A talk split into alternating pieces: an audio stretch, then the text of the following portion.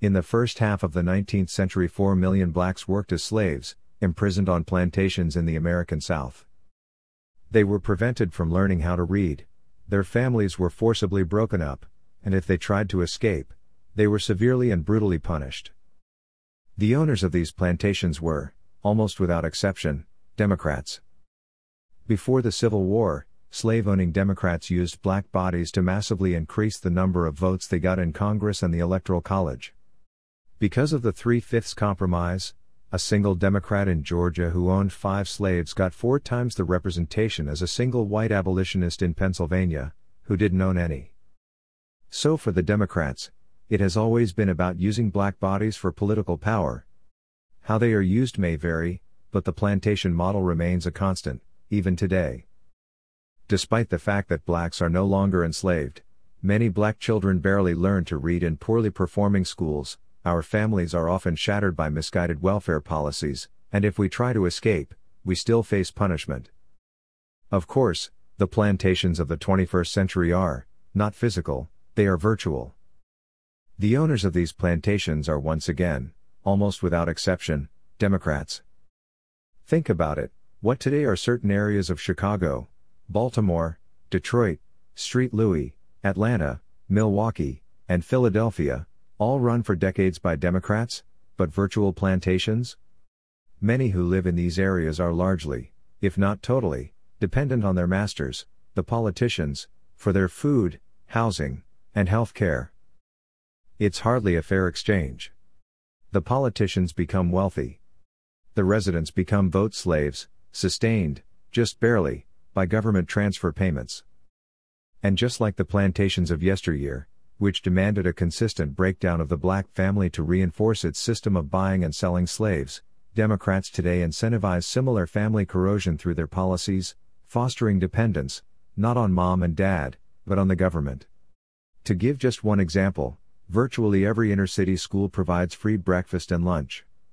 Sounds generous, but, what it really does is remove the traditional responsibility from parents by handing it over to the state. Yet many do break free from this oppressive system.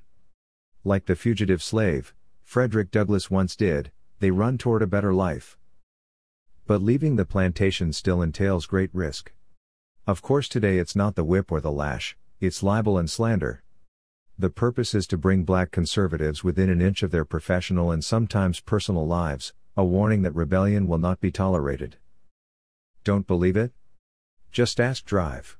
Ben Carson, Hoover Institution economist Thomas Sowell, or Supreme Court Justice Clarence Thomas, to cite three prominent examples.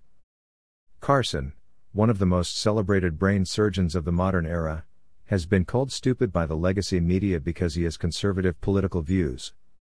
Thomas Sowell, who went to Harvard and taught at Cornell, Amherst, and UCLA, and may be the nation's most brilliant economist, has largely been ignored while many lesser lights have been celebrated.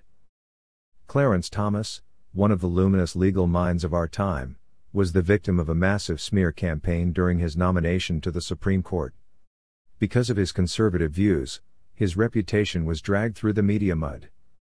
This is how he described the experience. It is a high tech lynching for uppity blacks who in any way deign to think for themselves, to do for themselves, to have different ideas, and it is a message that unless you kowtow to an old order, this is what will happen to you. You will be lynched, destroyed, caricatured, rather than hung from a tree.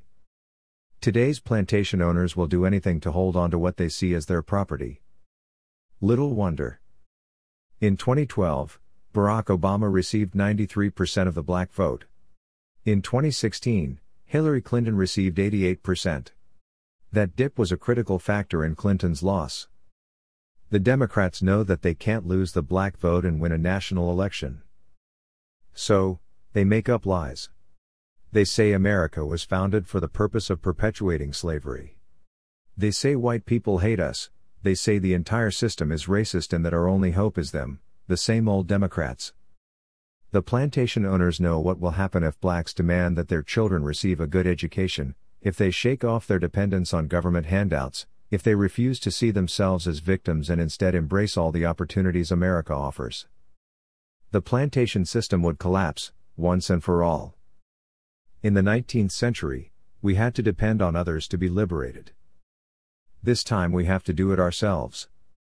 Will we? I'm Candace Owens, author of Blackout How Black America Can Make Its Second Escape from the Democrat Plantation, for Prager University.